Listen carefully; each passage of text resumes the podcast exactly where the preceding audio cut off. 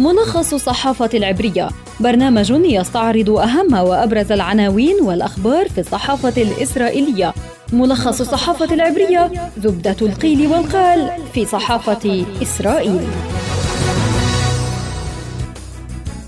أهلا بكم مستمعينا في ملخص الصحافة العبرية يعده ويقدمه لكم عبر شبكة أجيال الإذاعية خلدون البرغوثي وأستعرض معكم أبرز العناوين التي تناولتها وسائل الإعلام العبرية صباح اليوم. القناة الثالثة عشرة تكتب إسرائيل تحذر الفلسطينيين من تقديم مشروع ضدها في المحكمة الجنائية الدولية.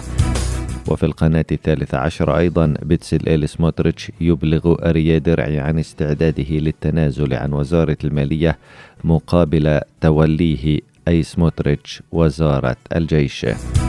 في إسرائيل هيوم الأسرى الأمنيون قلقون من تردي أوضاعهم في حالة تسلم إيتمار بن غفير وزارة الأمن الداخلية. موقع والا يكتب عدد القتلى الفلسطينيين في عام 2022 أكثر من عددهم في العامين الماضيين معا. وفي صحيفة هآرتس مشاورات رؤساء الأحزاب مع الرئيس الإسرائيلي تنطلق اليوم بيني جانتس وأفيغدور ليبرمان لن يوصي بتكليف يائير لبيد بتشكيل الحكومة. القناة الثانية عشرة تقول نتنياهو في أزمة مطالب جديدة تقدمها الصهيونية الدينية وقوة يهودية ونعم خلال المفاوضات على تشكيل الحكومة. يداد أحرنوت تركز على انتخابات التجديد النصفي في الولايات المتحدة وتكتب معركة على كل مقعد في الكونغرس. وطفيلي في طبرية قد يكون وراء إصابة نحو 30 شخصا بالتهابات في العيون. في صحيفة معاريف بعد مرور عام على هروب الأسرى الستة من سجن جلبوع مدير السجن يطلب إعفاءه من مهامه.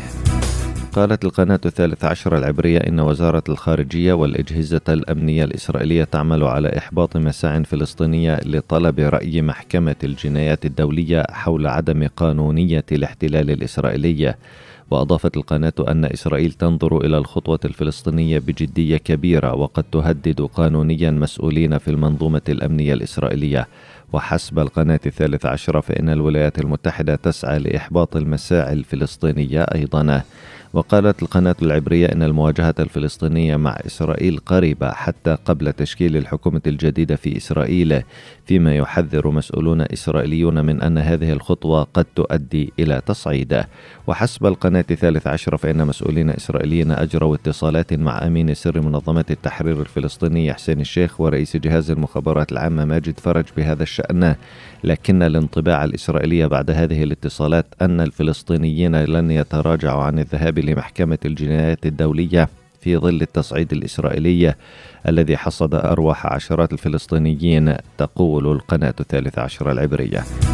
وفيما يتعلق بجهود بنيامين نتنياهو لتشكيل حكومة جديدة من المقرر أن تنطلق اليوم مشاورات الرئيس الإسرائيلي إسحاق هيرتزوغ مع رؤساء الأحزاب في الكنيست للتوصية على المكلف بتشكيل الحكومة. في معسكر يائير لبيد سيمتنع بني جانتس وأفيغدور ليبرمان عن التوصية بتكليف لبيد بتشكيل الحكومة بسبب التوتر بينهما. أما نتنياهو فلا يزال يواجه تحديات داخل الليكود لوجود استياء من إمكانية ذهاب الوزارات المهمة للأحزاب الأخرى. فيما تتراكم مطالب الأحزاب الشريكة في معسكر اليمين خاصة الصهيونية الدينية ومكوناتها. وذكرت القناة الثالثة عشر أن رئيس الصهيونية الدينية بتسل إيل سموتريتش أبلغ زعيم حركة شاس أريا درعي عن استعداده أي سموتريتش للتنازل عن وزارة المالية لدرعي مقابل توليه وزارة الجيش. وفيما يطالب إتمار بن كفير بتولي وزارة الأمن الداخلي تقول صحيفة إسرائيل هيوم إن هناك حالة قلق في صفوف الأسرى الأمنيين الفلسطينيين من تردي أوضاعهم في حالة تسلم بن كفير هذه الوزارة. نهاية حلقتنا من ملخص الصحافة العبرية أعدها وقدمها لكم عبر شبكة أجيال الإذاعية خلدون البروثي أطيب التحيات إلى اللقاء.